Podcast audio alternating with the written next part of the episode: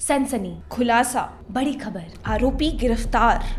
क्या क्राइम को रिपोर्टिंग के नज़रिए से बस ऐसे ही देख सकते हैं? पहले तो ये म्यूज़िक चेंज करो यार।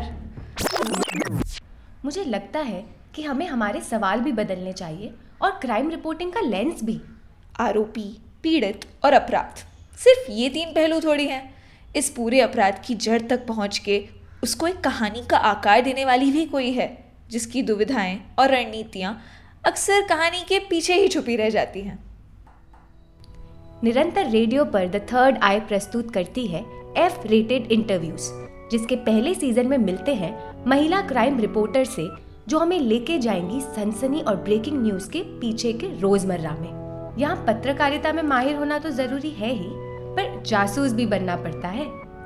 मैं माधुरी और मैं जूही, मिलकर ये सवाल कर रहे हैं कि क्या अपराध को नारीवादी नज़रिए से देखा जा सकता है? और रिपोर्टिंग से इसकी क्या छवि हमारे दिमाग में बनती है? ये इंटरव्यू शो उन तमाम जगहों पर एफ़ रेट माने फेमिनिस्ट सोच को टटोलने की एक कोशिश है और हमारा एक ही तरीका है। हम तो सवाल पूछेंगे। इस एपिसोड में मिलते हैं नीतू सिंह से। क्राइम बीट कभी तड़क भड़क वाली बीट नहीं है। क्राइम बीट बहुत ठहराव वाली बीट है। बहुत रुकने वाली बीट है। इसमें हड़बड़ी नहीं है। नीतू सिंह 2016 से पत्रकार के तौर पर ग्रामीण क्षेत्र और फ़ील्ड से लॉन्ग फॉर्म स्टोरी की रिपोर्टिंग करती है। 2016 से 2021 तक उन्होंने गाँव कनेक्शन मीडिया प्लेटफॉर्म के साथ ये कहानियाँ कवर की। और अब शेड्स ऑफ़ रूरल इंडिया के नाम से उनका यूट्यूब चैनल है, जहाँ वो एज इंडिपेंडेंट जर्नलिस्ट काम करती हैं। वो कहती हैं कि क्राइम बीट ब्रेकिंग न्यूज़ नहीं है। उसमें कई पहलू को देखने समझने में वक्त लगता है। इस एपिसोड में वो उस हर इंग्रेडिएंट को खोल के रखती हैं, जिससे एक मुकम्मल कहानी बनती है। वो ये भी बताती है कि क्राइम के साथ डील करने वाले अधिकारी इस कहानी में क्या कर रहे हैं। Hi Neetu F rated interview पर आपका स्वागत है। आपको ये सिखाया किसने ये आपके दिमाग में कैसे आया कि मैं एक पत्रकार बनूं? हमने तो बड़े होते हुए आसपास नहीं देखे इतने जर्नलिस्ट और वो भी खास करके क्राइम पत्रकार। तो ये कैसे हुआ? आ, तो सबसे पहले तो आपको बहुत बहुत शुक्रिया कि आपने हमें एक मौका दिया अपने अनुभव साझा करने का। आ, पता नहीं मतलब इसको मैं कैसे आपको बताऊँ? मैं पहले रेडियो में काम करती थी और मैंने अपने गाँव में ऐसी बहुत सारी घटनाओं के बारे में सुना था। मैं आपको सच बता रही हूँ ईमानदारी से मुझे नहीं पता था कि रेप जैसी घटनाएँ कैसी होती हैं। वो लोग कैसे होते होंगे उनसे कैसे बात की जाती है। जब मैंने 2016 में गाँव कनेक्शन ज्वाइन किया तब मैं पहली बार मैं रेप सर्वाइवर से मिली थी पहली बार। और निश्चित तौर पे ये कहने में मुझे कभी किसी मंच पे आ, मतलब संकोच नहीं हुआ कि गाँव कनेक्शन के जो फाउंडर हैं नीलेश मिश्रा जी आ, उन्होंने मुझे इस तरह की रिपोर्टिंग करने में काफ़ी सपोर्ट किया। मतलब उन्हें ऐसा लगता था कि मैं एक बहुत ही संवेदनशील लड़की हूँ। पता नहीं कैसे लगता था, मुझे नहीं आइडिया। पर उन्होंने मुझे ये बीट दी क्राइम बीट और क्राइम एंड जस्टिस बीट और मेरी कहानियों का जब धीरे धीरे असर होता गया ना, और वो खुद इनफैक्ट मेरे साथ इन कहानियों को कवर करने के लिए साथ में गए एक दफ़ा। तो जब आप किसी संस्थान में काम कर रहे होते हैं, इस तरह की कहानियाँ काम, पे काम कर रहे होते हैं तो जो आप के संस्थान के जो सर्वे सर्वा लोग होते हैं, जो एडिटर पक्ष पे होते हैं, अगर वो आपको थोड़ा सा भी पुश कर दे थोड़ा सा भी सपोर्ट कर दे तो एक रिपोर्टर के लिए इस तरह की कहानियाँ करना और आसान हो जाता है। तो अगर मैं सिखाने की बात करूँ इस तरह के मामले में, हालाँकि ये तो मैं स्टोरी करते करते क्योंकि मैं सिर्फ़ रिपोर्टिंग नहीं करती हूँ, मुझे लगता है कि अगर मेरी जेंडर बीट है तो इस पे जो होने वाली कार्यशालाएँ हैं उस पर मैंने हमेशा से काम किया है, हमेशा ज्वाइन किया गया है उन कार्यशालाओं को। मैंने सिर्फ़ ना केवल इस बीट पे काम किया, बल्कि मैंने जेंडर रिलेटेड जितनी मुद्दा आधारित वर्कशॉप है, उसको बहुत ज़्यादा अटेंड किया है। मुझे उन मुद्दों की बहुत बखूबी समझ है। हमें सर्वाइवर इस्तेमाल करना है या पीड़ित इस्तेमाल करना है या हमें किन शब्दों का चुनाव करना है, कितनी पहचान रखनी है, इस सब पे हमने ट्रेनिंग ली है। और हम अपने काम में दिन पे दिन, अभी भी मैं ट्रेनिंग लेने जाती हूँ। मैं एज अ ट्रेनर हूँ, मैं लोगों को ट्रेनिंग देती हूँ जर्नलिज्म की। पर एज अ पार्टिसिपेट मैं बहुत ट्रेनिंग में पार्टिसिपेट जाके करती हूँ। अभी भी मुझे लगता है लगता है कि मेरी स्टोरी में कुछ कमी रहेगी मुझे सीखना है। तो जो लिखने की बारीकियाँ थी, जो लिखने का स्टाइल था मेरा, लोग कहते हैं तुम बहुत जी के लिखती हो। नीलेश सर ने मुझे हमेशा से छोड़ दी कि नीतू, तुम्हारे दिमाग में जो भी थॉट आ रहा है, जो तुमने सोचा है फ़ील्ड पे, तुम एज इट लिखो। तुम वैसा ही लिखो। मेरा तुम्हारे ऊपर कोई दबाव, प्रेशर नहीं। है ना? तो मैंने स्टोरी को, उन्होंने मुझे एक तरीका सिखाया स्टोरी का विजुअलाइजेशन इस तरीके स्टोरी का विजुअलाइजेशन कितना इंपॉर्टेंट है, जो विजुअल राइटिंग हम करते हैं। मेरी कहानियों में आपको विजुअल राइटिंग अक्सर देखने को मिलेगी, ये भी उन्होंने मुझे सिखाया। और मेरी कहानी लिखने के बाद उन्होंने बहुत ऐसे यूँ ही नहीं बोल दिया कि बहुत रद्दी लिखा, बहुत काट छाट दिया, ऐसा नहीं। अगर उन्होंने मेरी कहानी को एडिट किया है तो उन शब्दों को भले ही थोड़ा पैराग्राफ इधर उधर किया हो पर जो मेरे शब्द थे, जो मेरे कहने का तरीका था, उसको कभी डिस्टर्ब नहीं किया। उसको एजिट रहने दिया। तो मुझे हमेशा से कॉन्फिडेंस आता गया। और ये एक पत्रकार होने के नाते धीरे धीरे आप उन कहानियों में डूब जाते हैं। जब मुझे कोई नहीं जानता था, जब मैं बिल्कुल फ्रेशर थी, जब मैं मीडिया में आई थी, गाँव कनेक्शन मेरा पहला संस्थान है, जहाँ पे मैंने रिपोर्टिंग करना सीखा 2016 2016 से लेकर 2021 तक मैं उस संस्थान में रही।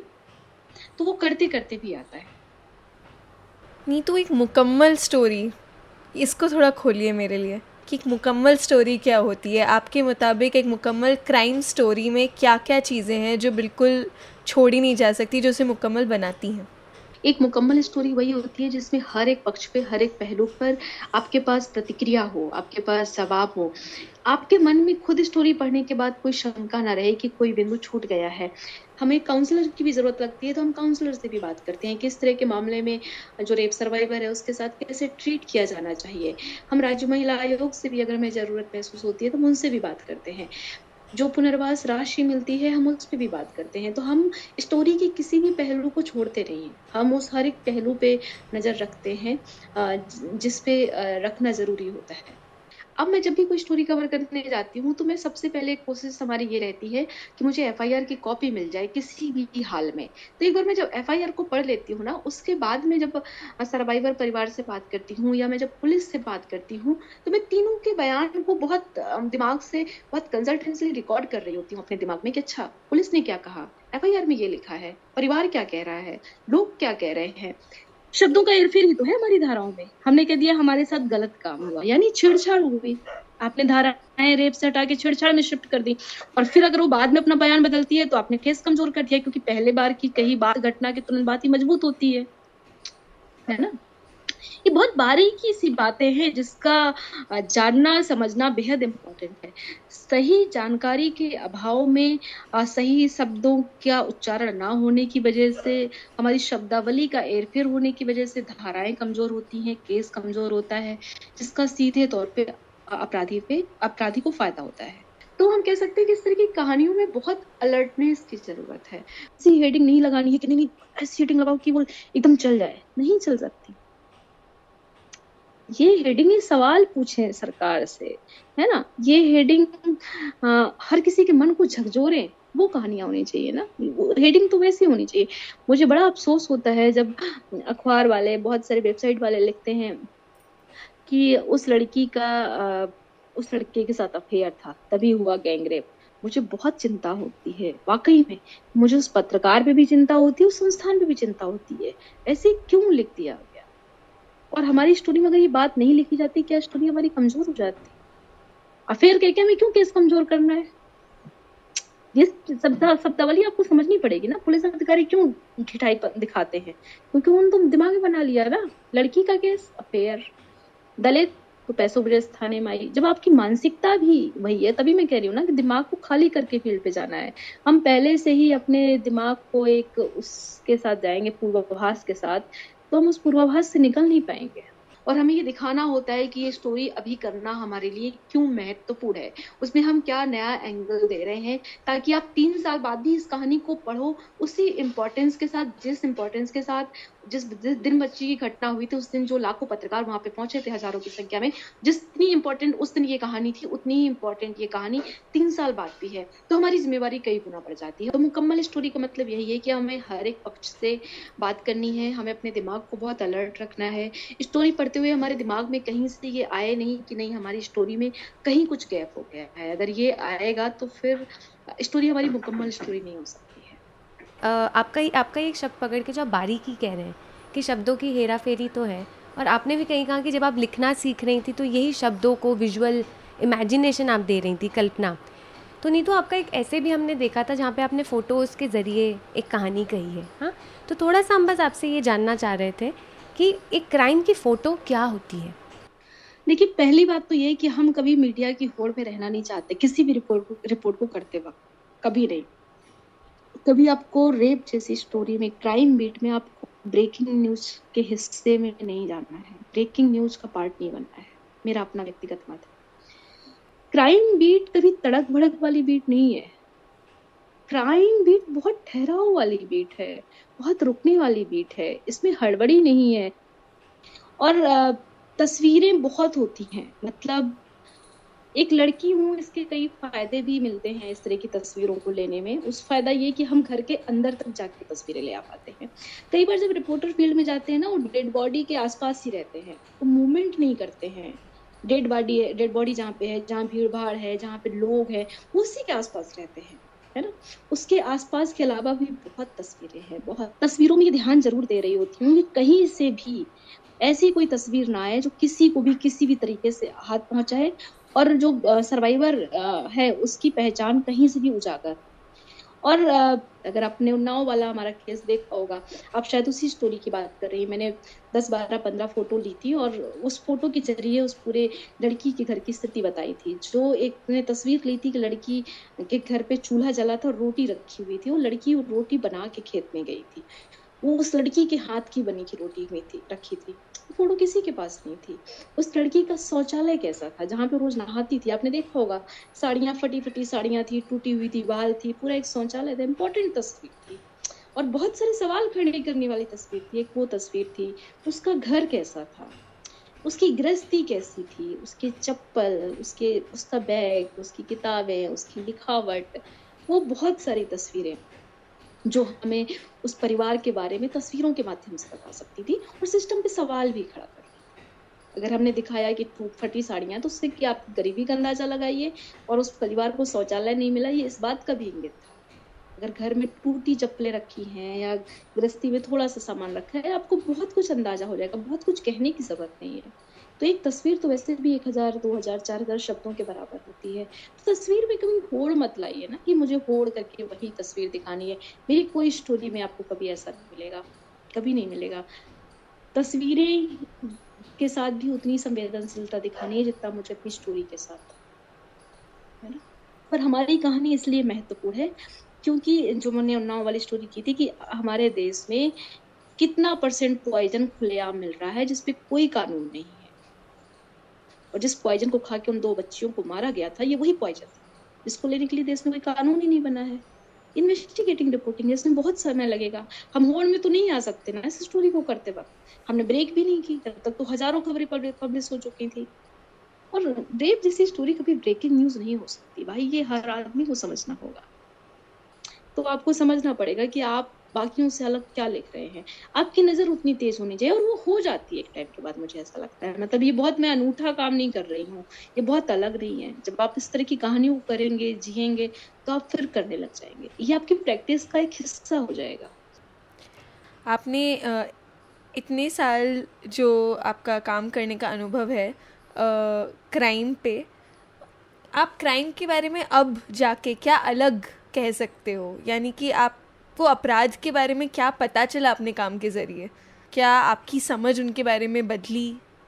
अब बहुत सारी चीज़ें बहुत सारी चीज़ें, इसको एक एक वाक्य में नहीं कहा जा सकता है, बहुत सारी चीज़ें। कि मैं पुलिस के पूरे सिस्टम को बहुत करीब से देख पाई।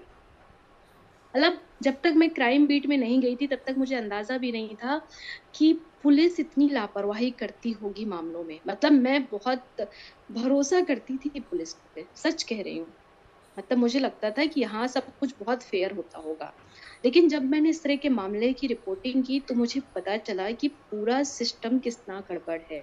हम ये नहीं कहते सारे अधिकारी गड़बड़ हैं, पर पुलिस की लापरवाही, मुद्दों की समझ, कानून की समझ पूरी एक प्रोसेस एक मामले की क्या होती है? मुझे पूरा एक सिस्टम समझ में आया है कि सिस्टम में कहाँ कहाँ गैप है। मतलब सबसे ज़्यादा जो मुझे कमी महसूस हुई पूरे सिस्टम में, वो ये कि लोग जेंडर को लेके अवेयर ही नहीं है। लोगों को ट्रेनिंग ही नहीं मिलती है। उनको कानून की जानकारी ही नहीं है।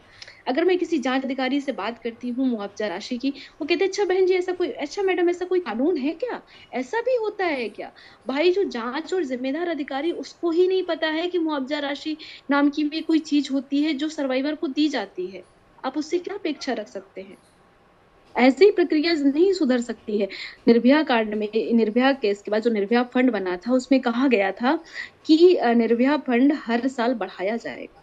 जब ये शुरू हुआ था, तब से लेके अभी तक इसकी राशि में बहुत बढ़ोतरी नहीं हुई है, बहुत मामूली बढ़ोतरी हुई है, बजाय क्योंकि जो निर्भया फंड की राशि है, वही राज्य नहीं खर्च कर पा रहे हैं। हमारे पास दर्जनों ऐसी लड़कियाँ हैं जिसको पुनर्वास राशि मिलनी चाहिए और वो नहीं मिल रही है। क्योंकि अधिकारियों को उसकी जानकारी ही नहीं है। और आप कह रहे हैं कि सरकारें, राज्य सरकारें बजट नहीं खर्च कर पा रही हैं। आपने राज्य सरकारों को, के उन जिम्मेदार अधिकारियों को कितना ट्रेंड किया है जो इस बजट को डिस्ट्रीब्यूट कर रही है? क्या आपने उनको कोई ट्रेनिंग दी है? क्या आपने, आपके पास ऐसा कोई आंकड़ा है कि ज़िले में या राज्य में कितने बच्चियों के साथ रेप या गैंगरेप हुआ है? कितनी बच्चियों को निर्भया फंड मिलना चाहिए? कितनियों को नहीं मिला है? नहीं मिला तो क्यों नहीं मिला? कोई जवाबदेही तो है ही नहीं पूरे सिस्टम में। किसी के ऊपर कोई जवाबदेही नहीं। अब कैसे से कैसे क्राइम कर दीजिए? पुलिस अधिकारी जो हैं लोकल थाने के, उनके भाव क्यों बढ़े? वो क्यों लापरवाह है? सिर्फ़ इसी वजह से, क्योंकि कोई जवाबदेही तय नहीं है। एक रिपोर्टर की जवाबदेही सुनिश्चित कर दी है जनता एक रिपोर्टर अगर एक शब्द गलत लिखेगा तो पुलिस भी उसके खिलाफ कार्रवाई कर सकती है। संस्थान पे केस हो सकता है। संस्थान का एडिटर आपसे जवाब मांग सकता है। आपको नौकरी से निकाल सकता है। मेरी जवाबदेही तय है, क्योंकि मैं एक पत्रकार हूँ। पर एक जिम्मेदार अधिकारी की जवाबदेही बिल्कुल तय नहीं है। अगर मैं एक पत्रकार हूँ तो मुझे हर समय ट्रेनिंग की ज़रूरत महसूस होती है और मैं ट्रेनिंग लेती हूँ। पर जो हमारे अधिकारी हैं, जो फ़ील्ड से जुड़े हैं, उनको भी ट्रेनिंग की आवश्यकता होनी चाहिए। तो बच्ची से बार बार सवाल ये नहीं पूछते किसी भी रेप सर्वाइवर से कि अच्छा उस दिन आपके साथ रेप कैसे हुआ? फिर क्या किया? फिर कपड़े उतारे, फिर कपड़े कहाँ रखे, फिर कैसे किया? ये सवाल कतई नहीं पूछते। और बार बार बच्ची को इतना मानसिक रूप से प्रताड़ित नहीं करते। जिस तरह से बच्चियाँ मुझे बताती हैं कि वो कैसे सवाल पूछते हैं, मैं सुन के बहुत क्रोधित हो जाती हूँ। इससे हमारी स्टोरी कहाँ से कमज़ोर पड़ जाएगी अगर इस पे हम बार बार नहीं पूरे देंगे?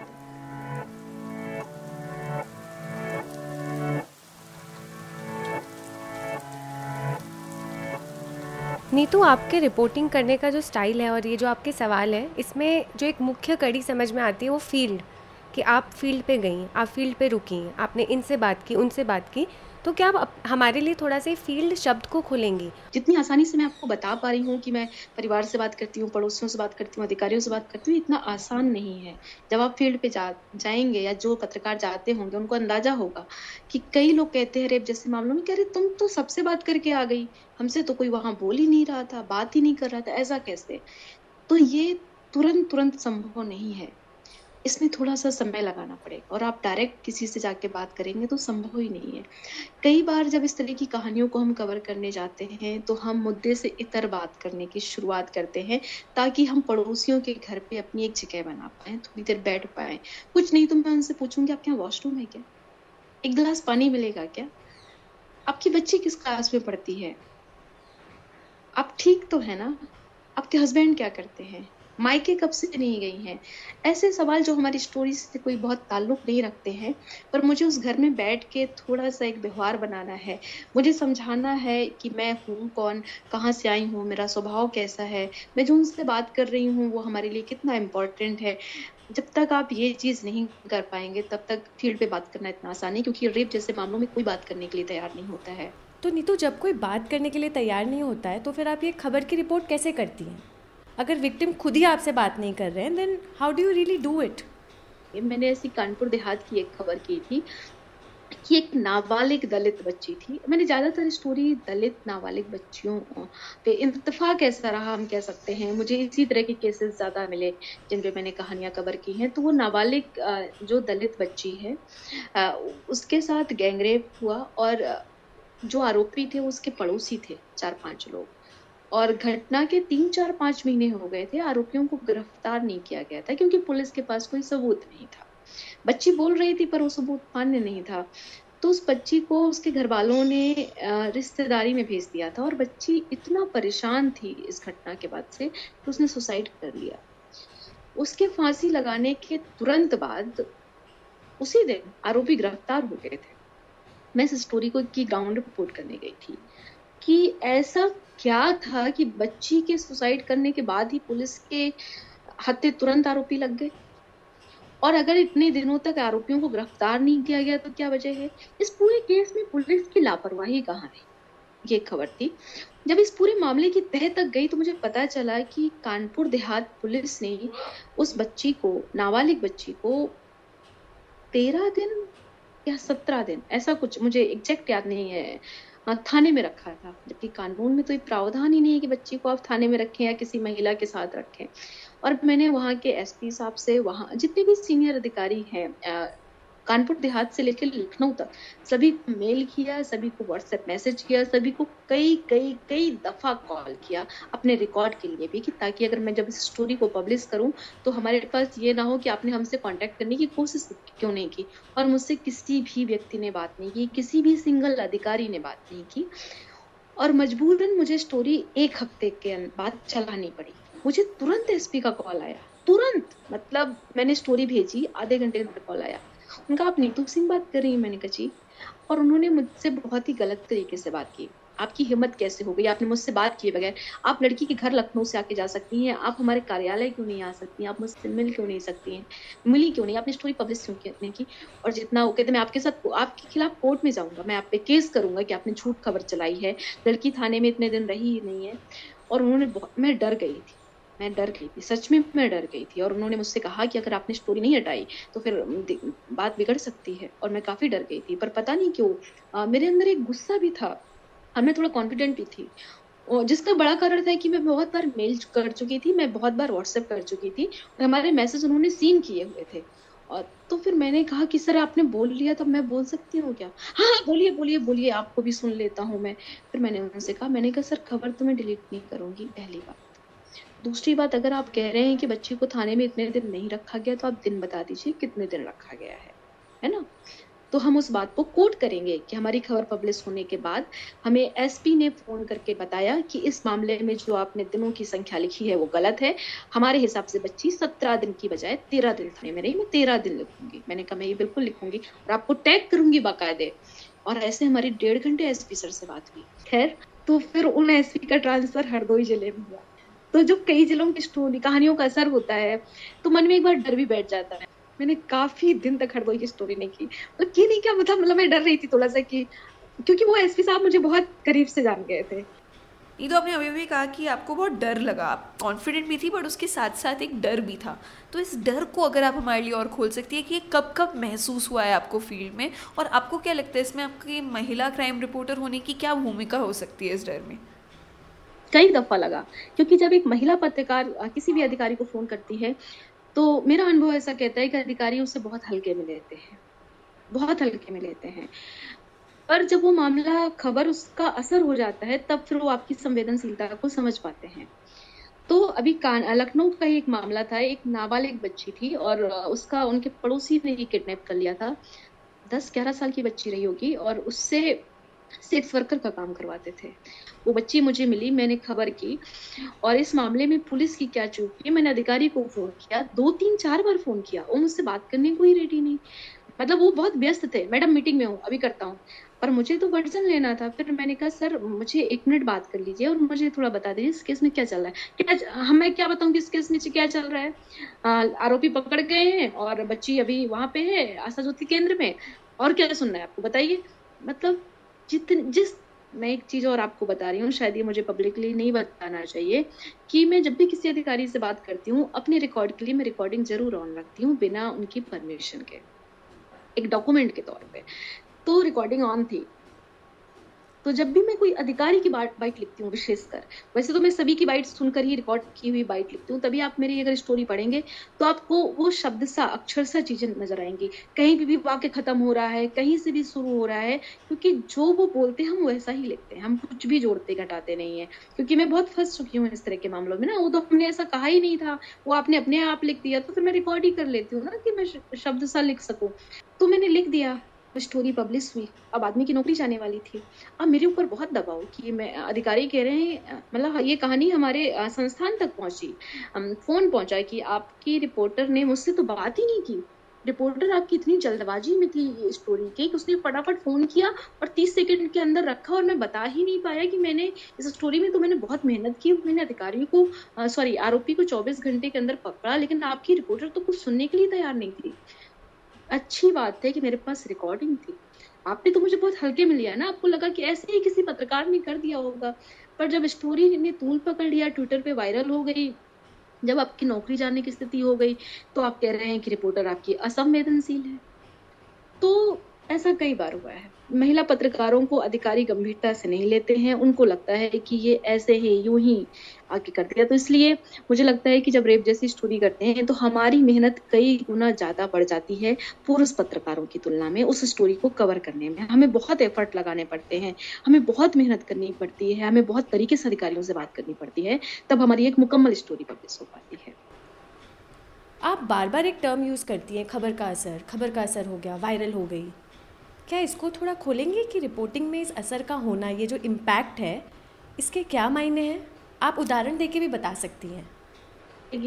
अभी मैं आपको बता रही हूँ, एक स्टोरी थी हरदोई की, जिसमें एक बच्ची के साथ गैंगरेप हुआ था और बच्ची माँ बन गई थी और बच्ची के पास एक छोटा सा बेबी था। मैं स्टोरी करने गई।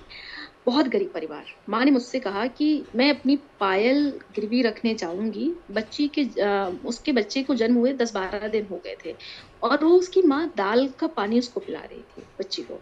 उसके लिए तब तक कोई मिठाई नहीं बनाई गई थी, कोई दूध का इंतज़ाम नहीं था, उनके पास पैसा नहीं था। तो वो बच्ची के, कह रही थी कि मैं कल जाऊँगी तो मैं पायल रख के आऊँगी, तब फिर मैं इसके लिए कुछ सामान लाऊँगी। मुझसे रहा नहीं गया। मैंने हालाँकि कुछ मदद की उनकी। पर फिर मैंने पूछा कि पुनर्वास राशि नहीं मिली क्या? आपको जो फंड मिलता है बच्ची, पर नाबालिग दलित बच्ची थी तो उनका नहीं मिला है। तो मैंने बात की तो जो प्रोविज़न अधिकारी है जिनके अंडर में काम आता है, वो एक महिला थी। मैं इसको आप, इसका फ़ायदा बताती हूँ कि एक महिला कितनी गंभीरता से कहानी को लेती है किसी भी चीज़ को। मैंने उनको बताया है कि मैं एक स्वतंत्र पत्रकार हूँ और इस मीडिया हाउस के लिए स्टोरी कर रही हूँ और इस बच्ची को अभी तक ये राशि नहीं मिली है। परिवार बहुत गरीब है और उस परिवार को इस वक्त पैसों की सख्त ज़रूरत है और क्या सिचुएशन है मैंने सब कुछ बताया। उन मैडम ने मुझसे रिक्वेस्ट किया कि मैडम, मैं आपसे रिक्वेस्ट कर रहा हूँ, कर रही हूँ। आप इस स्टोरी को दो दिन पब्लिश मत मुझे सिर्फ़ दो दिन का समय दीजिए और मैं देखती हूँ कि इस मामले में कहाँ चूक रह गई है। मैं रुकी दो दिन उस स्टोरी के लिए और दो दिन बाद उन्होंने मुझे फ़ोन किया कि मैडम, कुछ नहीं फ़ाइल रखी थी साइन एक करना बकाया था और पैसे बच्चे के खाते में पहुँच गए हैं, आप फ़ोन करके पूछ लीजिए। मेरी स्टोरी पब्लिश नहीं हुई थी। मैंने पता किया, पता चला कि बच्ची के खाते में छह सात लाख रुपए जो पहुँचना था, पहुँच गया। ये एक फीमेल अधिकारी की बात में कर रही हूँ। उसने उस मामले की गंभीरता को कितना समझा? और मेरे लिए क्या बुराई थी कि मुझे उसको, उसके खिलाफ ही जाके पब्लिश करना है? और मुझे ये लिखना क्या स्टोरी में ज़रूरी था कि हमने जब फ़ोन किया तो उन्होंने कहा, दो दिन आप स्टोरी रोकिए, हम करते हैं। इससे इसकी कोई ज़रूरत ही नहीं थी। कहने का तात्पर्य यह है कि हमें जो करना था, वो हमने बहुत शांति से, बहुत अच्छे से कर लिया। हमारा काम पूरा हो गया। कई बार हमें एक बियॉन्ड द फ़ील्ड काम करना पड़ता है। और हम करते हैं, और यही वजह है कि कई सारे मामलों में, पर अब हम कई बार परेशान भी हो जाते हैं कि दो चार पाँच कहानियों का असर हो गया तो लोगों को लगता है मैं हर कहानी का असर होगा, पर हर कहानी का असर नहीं हो पाता है, बहुत पछतावा होता है। लोग पीछे पड़ के रह जाते हैं कि मैडम आप तो आई थी, आप तो कर ले गए, आपने तो कुछ किया ही नहीं, बहुत गिल्ट फील होता है। तो उन कहानियों में कई बार मैं पर्सनली अधिकारियों को फ़ोन करती हूँ कि क्या चूक रह गई क्या दिक्कत आ रही है, आप मुझे बताइए, मैं वकील से बात करती हूँ। ये मेरा एक्स्ट्रा एफर्ट है मेरी स्टोरी के लिए।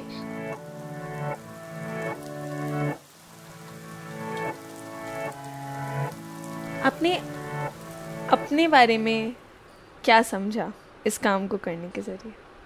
मैं चीज़ों को समझ पा रही हूँ।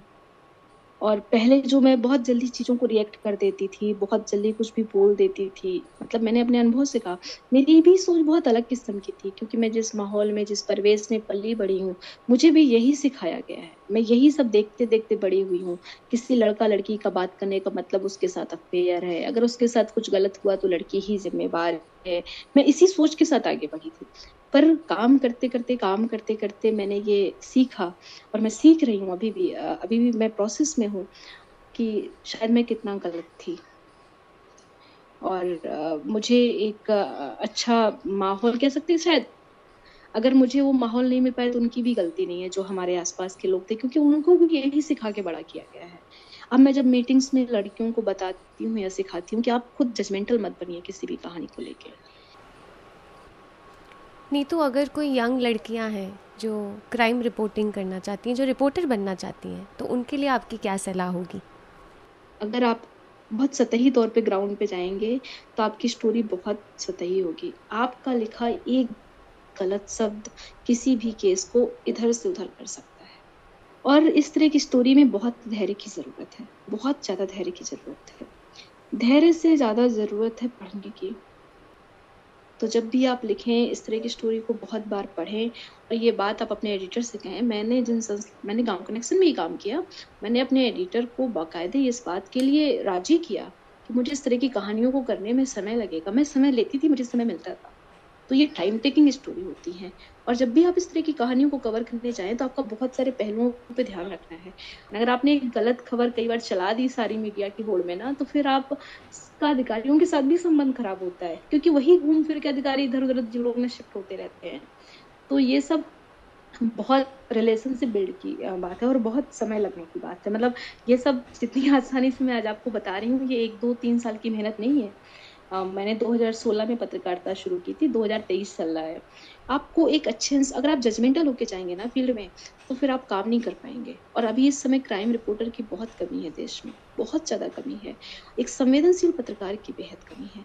तो जो भी नई युवा लड़कियाँ आना चाहती हैं इस फ़ील्ड में, ज़रूर आए। आप ज़रूर आए मतलब मैं सबसे कहूँगी, क्योंकि क्राइम बीट में महिला पत्रकारों की बेहद कमी है, पर आप आप किसी भी जजमेंटल के साथ मत आए। आपके अंदर लर्निंग होना चाहिए, आपके अंदर पेशेंस होना चाहिए, आपके अंदर ग्राउंड पे जाने की क्षमता होनी चाहिए। लोगों से बात करने की स्किल आपको डेवलप करनी पड़ेगी। आपने जो ये लर्निंग की बात की ना, नीतू, कि कॉन्स्टेंटली हमें लर्न करते रहना पड़ता है, हमें ट्रेनिंग करनी पड़ती है, चाहे वो अधिकारी हो या पत्रकार हो, जहाँ हम पहले खुद के जजमेंट से उभर सकें, तभी तो हम ये काम कर पाएँगे। तो मुझे लगता है कि ये सीखना, ये जो लर्निंग वाला लेंस है ये एक नारीवादी नज़रिया है क्राइम बीट का। अगर हम कन्वेंशनल तरीके से देखें तो सवाल पे जितना ध्यान दिया जाता है मेन स्ट्रीम रिपोर्टिंग में, उतना ही ध्यान शायद आप जो बता रहे हो कि आप देते हो एक चुप्पी पे साइलेंस पे क्वाइटनेस पे, ठहराव स्लोनेस पे। तो मेरे लिए ये बहुत बड़ी चीज़ खुली इस इंटरव्यू से और मेरे लिए ये इसका एफ़ रेट है। और thank you so much for sharing all of this Neetu आपका जो भी अनुभव रहा है इतने सालों का।